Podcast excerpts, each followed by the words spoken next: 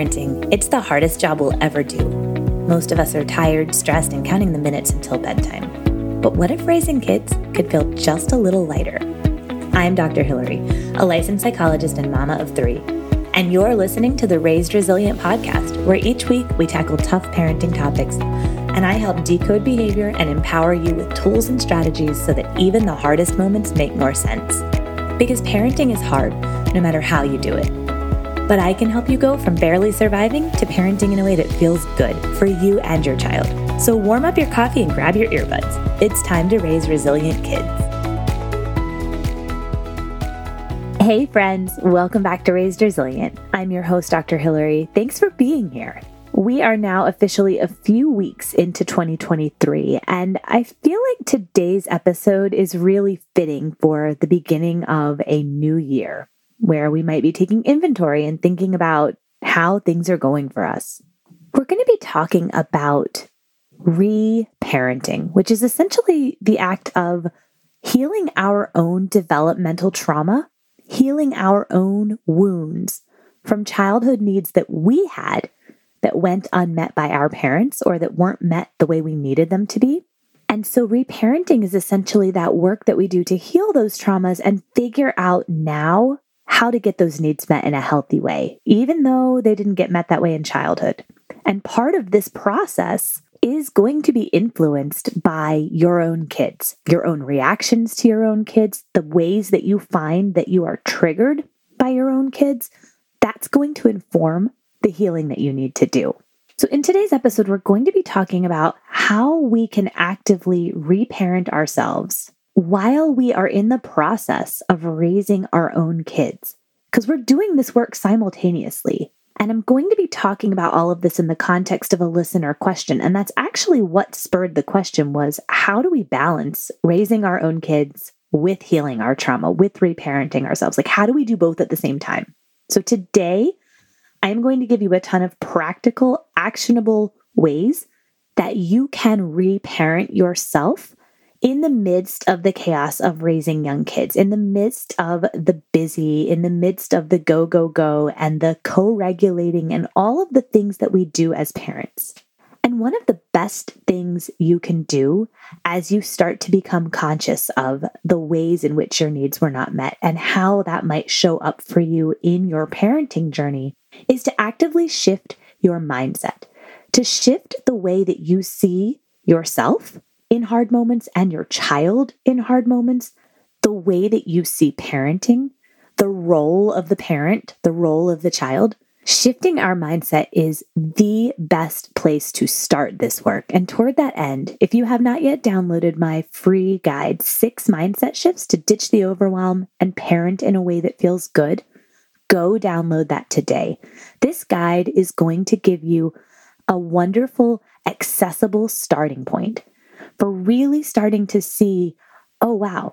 So when I was a kid, crying and being angry were viewed as bad behavior, but actually those were just feelings, and expressing feelings is a need. My needs weren't met, right? You're going to start to have those aha moments as you read this guide, especially if you are just getting started on your reparenting journey you need this guide. And even if you've been at this for a while, I still go back to these mindset shifts. I still go back to them and I just like to read them and remind myself this is the lens through which I want to see my child and myself. This is the truth. Even when I'm triggered and my brain is telling me lies about what the truth is in that moment, this is what's real. So you can get your copy totally free at raisedresilient.com forward slash mindset. So, our listener sent a voice DM on Instagram saying, you know, I still wrestle with a lot of guilt about the fact that I have not fully healed my own developmental trauma prior to becoming a mom. And she went on to say that she knows she's not alone in this because often we don't realize that we have these unmet needs, that we have these childhood wounds until we become parents. So, a lot of us show up to parenting and we do not have a full understanding of our own childhood wounds. And parenting is the mirror through which we really can see, oh, okay, that's how my needs weren't met.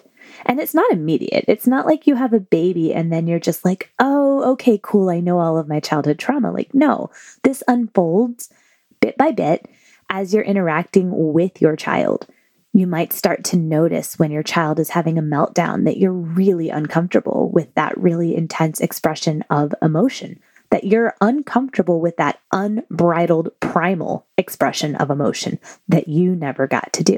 You might start to feel really resentful when your child pushes back on a limit. You might start to feel like, oh my goodness, my child is so disrespectful and bad.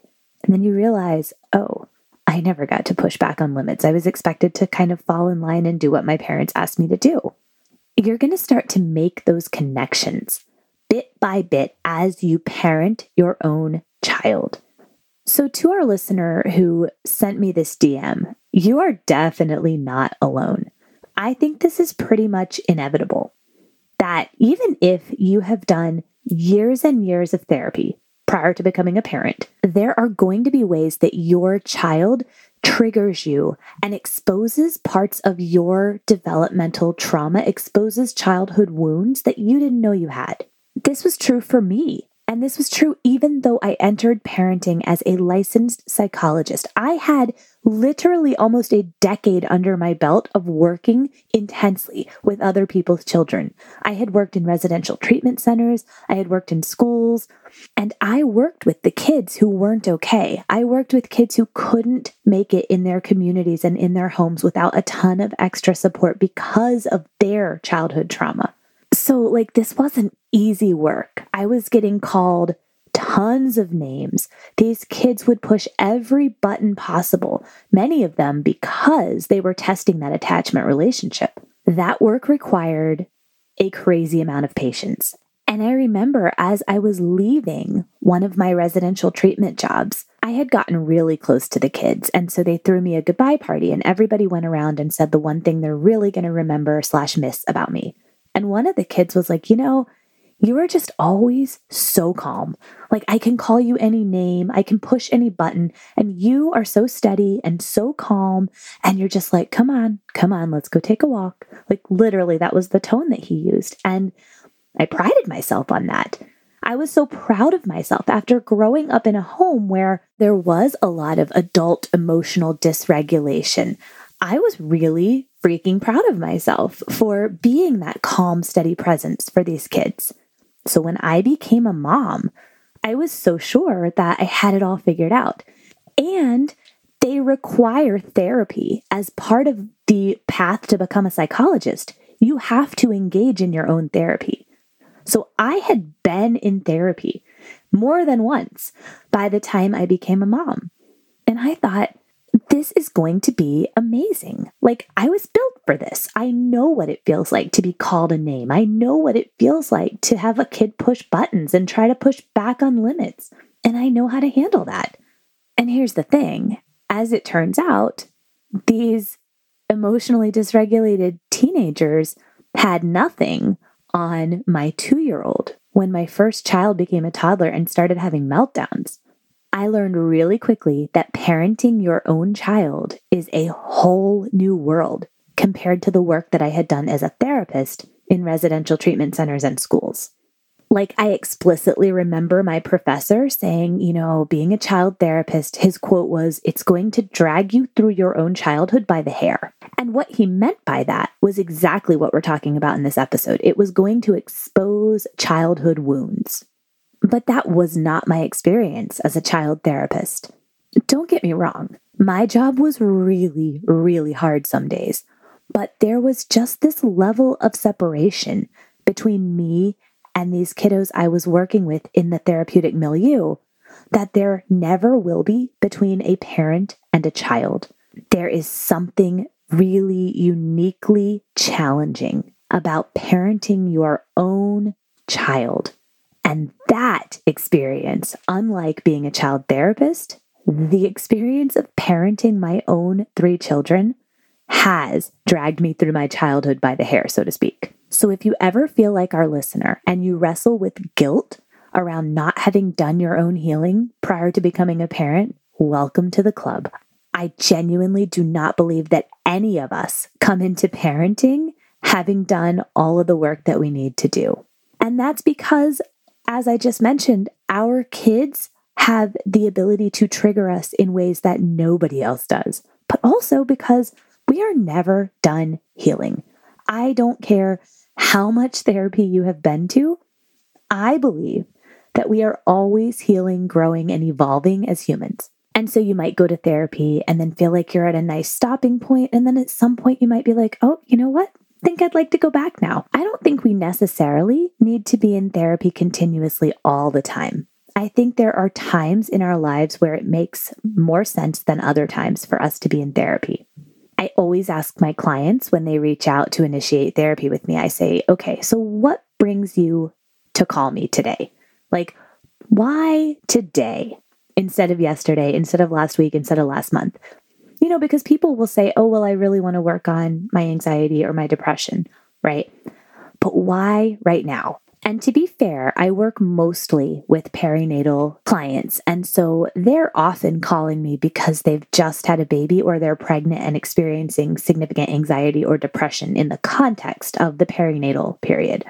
Right. But even so, a lot of times we will get them in a place where they're functioning and they're feeling better, and they will often go back and finish the newborn phase because that's a demanding time, and they'll come back they'll come back and say, you know what?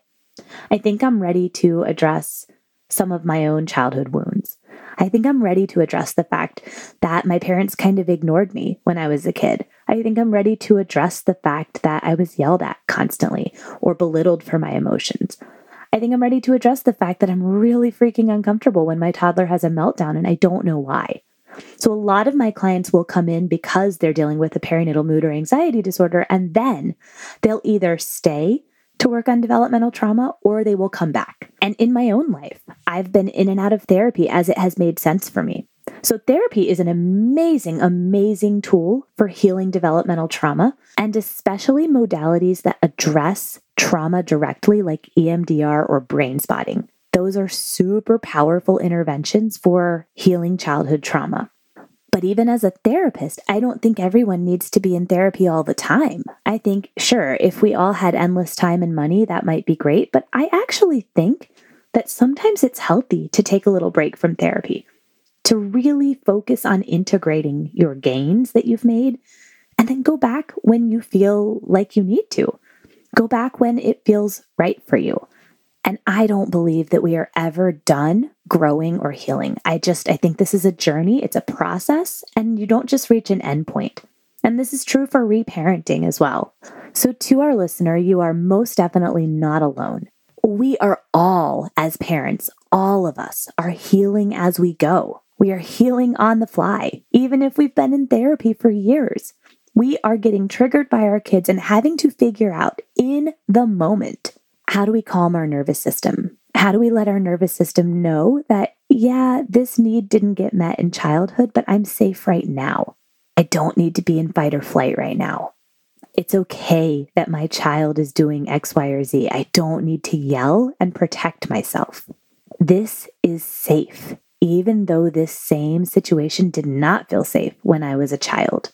I am enough and I'm not too much for the people around me, even though the way my parents responded to me in childhood made me feel like I was. Friends, we are all doing this work as we go. I know it can seem like the person next to you has it all figured out and that you are just over here fumbling, but I promise you, take it from me. Okay. Licensed psychologist should have it together, but I don't always have it together as a parent. I have not completed reparenting. It's not like a level in a video game where I'm like, okay, I'm done. I've officially passed that level, right? No, that's not how it is. We are all doing this work and it is messy and it is not linear. It is sometimes two steps forward and one step back. So, today I wanted to empower you with some simple things you can do in your day to day life while you are parenting your child to reparent yourself at the same time. These are simple, these are doable, and honestly, you might already be doing a lot of these. I think what you're going to find as we talk about this is that reparenting, even though it sounds like this fancy, involved process, is just the sum of a thousand tiny things we do to try to retrain our nervous system to react differently now that we are safe emotionally, now that we know we can get our needs met in a healthy way, even though as kids we didn't know that and we couldn't. Because that's the thing about developmental trauma. You may not remember those early, early years. You may not have actual storybook memories, but your body remembers. Your body implicitly understands things to be safe or unsafe. And so the work is really helping your body understand that it is now safe in these situations that, again, were not emotionally safe when you were a child. The work is really about inviting those parts of ourselves that we had to make really small in order to be accepted by our parents, right? That part of us that needed to push back when we didn't like a limit. That part of us that had feelings that needed to be expressed. That part of us that learned it was not accepted, that it got us into trouble. Because remember, as kids, we are wired to stay close, both physical proximity close and emotionally close and connected to our primary caregivers. They are literally our source of survival. And so anything that we did as children that we learned got us into trouble or moved us out of our parents' good graces, we learned adaptively to make that really, really small, to stop doing that thing and in so doing, just kind of stuff down some of our needs. And so the work is bringing those parts of ourselves back, welcoming them back in, reintegrating them into the person we are today. Oh, wait, it's okay for me to have wants and desires. It's okay for me to have needs. It's okay for me to say no when I don't want to do something. It's okay for me to express my emotions. Those are the parts that we most often make really small as kids to survive. So, here are some ways that we actively reparent ourselves as we parent our own kids. And again, these are not necessarily huge, earth shattering things, but you are reparenting yourself when you trust your own feelings. So you might not understand why you are upset about something, but to believe that what you're feeling makes sense, to not judge yourself for it, to not say, oh, I shouldn't feel this way, or hmm, I need to call my friend and see if it's okay that I'm feeling upset about this. I really need feedback on that, right? When we trust our feelings and we say, I don't fully understand why I feel this way, but you know what? I know it makes sense. It makes so much sense. And I'll figure out later why. But I'm going to trust that what I'm feeling is okay and it makes sense. We reparent ourselves when we allow those feelings to exist without any judgment, just like we're doing for our kids. We reparent ourselves when we ask for help instead of trying to do it all, all by ourselves. When we verbalize our needs, right? Because if you grew up with parents who were not responsive to your needs, who didn't see the need underneath the challenging behavior and just focused on that behavior, then you might struggle as an adult to even feel like your needs are valid, let alone verbalize them. You might expect people to just magically know what you need and have a really hard time telling people what it is you need from them. This is something that might come out with your partner, where you just expect them to know what you need instead of saying, Hey, this is what I need right now. Could you help me out? So when we ask for help, when we verbalize our needs, we are reparenting ourselves. We're retraining our nervous system to feel safe being people who have needs we reparent ourselves when we feel angry. And instead of berating ourselves for feeling angry and saying, What's wrong with me? we get curious. We think, What is my anger trying to tell me right now? What does it tell me about what I am needing in this moment? we reparent ourselves when we care for ourselves, when we create and protect space for ourselves and our needs instead of taking care of everyone else's wants and needs before our own. Because that, my friends, is a trauma response.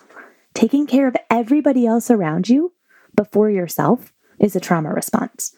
And you reparent yourself when you make space for self care we reparent ourselves when we make and keep a promise to ourselves. So let's say that you know that you need to start winding down by a certain time at night so that you can get good sleep. You know that's important. You know that you don't show up to life and to parenthood the way you want to and that feels good to you when you don't get enough sleep. And so you know you need to get off of social media, you need to close your laptop, you need to not be working, and you need to wind down. But how often do we say, okay, I'm going to do this? But then there's a work thing that comes up, or we have friends who ask us to go out like the night after we make this promise that I'm going to get some good sleep this week. Or we have a friend or a family member who needs us. And so we stay up late on the phone with them just this one time because you know what? They really needed us. So, in those situations, we are breaking that promise to ourselves and honoring our promise to others over our promise to ourselves. So, it is healing, it is reparenting yourself to actually say, you know what? I made this promise to myself. And yeah, it would be really fun to go out, or yeah, it would be really easy to just take this phone call right now, but I made a promise to myself and I'm going to follow through with that.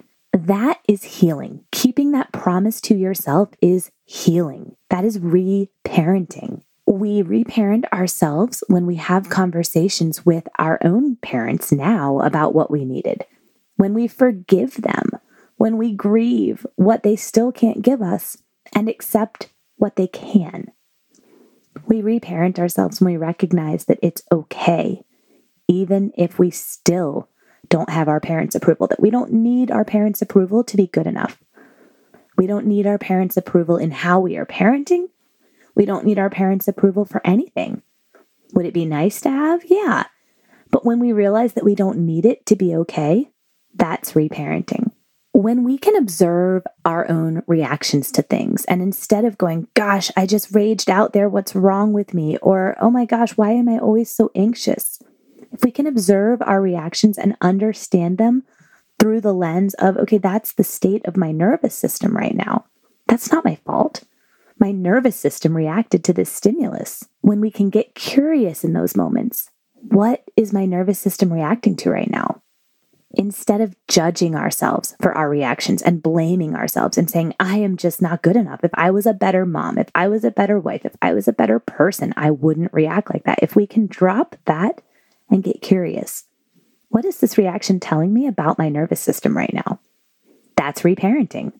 We reparent ourselves when we realize that the goal is not to stop having feelings and that our feelings are actually a really important part of life and of knowing ourselves. We reparent ourselves when we realize that it is okay to be an inconvenience to somebody else.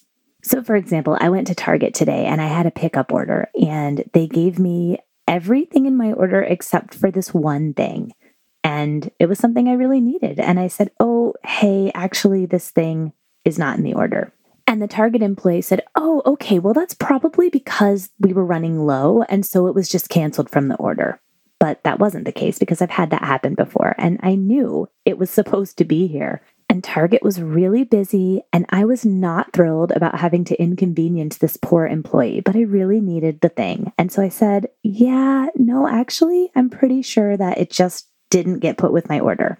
And so the Target employee agreed to go inside and look, and sure enough, it just had gotten left out of my order. And inconveniencing this employee was really important to me getting what I needed. Same goes for sending a meal back at a restaurant. Or when you're getting a massage and the person asks you, How's the pressure? And you're thinking, Oh my gosh, that's way too much, but you're afraid to say something. It is okay to say, Actually, that's a little more pressure than I like. So we are reparenting ourselves when we accept that it is okay sometimes to inconvenience somebody else in the service of getting our needs met and that we get to take up space. Now, that doesn't mean that we constantly put our needs on top of everyone else's, but sometimes, like in the Target example, I needed my order and it was okay to ask this person to go inside and check for me. Same goes for if somebody offers to help you and you feel bad because you feel like you're inconveniencing them. It is okay to accept help. It is okay to ask for help if no one's offering. So we reparent ourselves when we allow ourselves to take up space. We reparent ourselves when we realize that it is not our job to manage or fix anyone else's feelings, not our child, not our partners, not the lady at the store. It is not our job to manage or fix anyone else's feelings. And if you ask your partner for help and your partner grumbles about it but is still willing to help you, it is okay that your partner has a feeling about having to take on more around the house. That doesn't mean that you don't get to ask. And it doesn't mean that you're responsible for their feelings. And when we recognize that and we let go of trying to fix or manage other people's feelings, we are reparenting ourselves.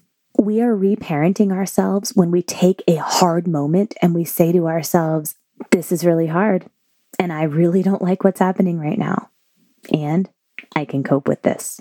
It is what it is, and I can cope. We are reparenting ourselves when we feel overwhelmed or dysregulated and we take a break instead of acting on that dysregulation. When we're frustrated with our kids, when we're trying to stay calm and we just can't, and we take a break instead of exploding, that is reparenting. Or maybe we did explode and we take a break after to regroup. That is reparenting. We reparent ourselves when we realize that we don't need other people to feel okay in order for us to be okay. That our partner can have a bad day, that our kid can be struggling with something and be stressed out. And it does not mean that we can't be okay. We do not have to take on other people's feelings. And when we recognize that, we are reparenting ourselves. We are reparenting ourselves when we take the things we needed to hear as children. Maybe things like, I love you all the time. There's nothing you could do that would ever make me love you less or more because I already love you the max amount a person can love another person. Maybe that's what you needed to hear. Or maybe you needed to hear that you're enough, that you are never too much, and that whatever you bring, I can handle it. Maybe you just needed to hear, I love you. So when we say those things now to ourselves, when we literally look in the mirror and say them to ourselves now, we are reparenting ourselves. And I would argue that's one of the most powerful things you can do. My cousin is a grief empowerment coach, which means that she helps people sort of get back to themselves after a loss. And one of the things she does with all of her clients is she has them actually go to the mirror and tell themselves, I love you. And this is an uncomfortable exercise for most of us. Most of us have a really hard time with this, but it is one of the most powerful reparenting tools we have in our toolbox. So I challenge you this week at some point to go to the mirror and tell yourself, I love you. And I would be so curious to know how it goes for you. You can email me, drhillary at raisedresilient.com. I would love to hear your experience with this exercise because I know this is a tough one for a lot of us. I'm curious what it feels like for you. I'm curious if it feels helpful, if it feels powerful, if it feels hard to do. Seriously, write to me and let me know. So that brings us to the end of today's episode. I hope this was helpful. And if you take nothing else away from this episode, take with you the fact that we are all on a healing journey, that all of us are reparenting ourselves as we show up for our kids, that this is something we do simultaneously as we also try to meet our kids' needs and show up for them. We are doing this work at the same time as we are parenting our kids. If you feel like that, it's not because you're getting it wrong, it's because it's the nature of the job but you've got this. You can do this. We are in it together. So, thank you so much for listening. Thank you so much for being here. And until next time, we've got this. I so appreciate you listening and being here. It really means the world to me. And if you are enjoying this podcast, leave a review and share with someone who could use this message. I really and truly believe that this is how we change the world. We spread the word about raising resilient kids, about being cycle breakers. So share this podcast, leave a review, and let's spread the word about raising resilient kids. Until next time, we've got this.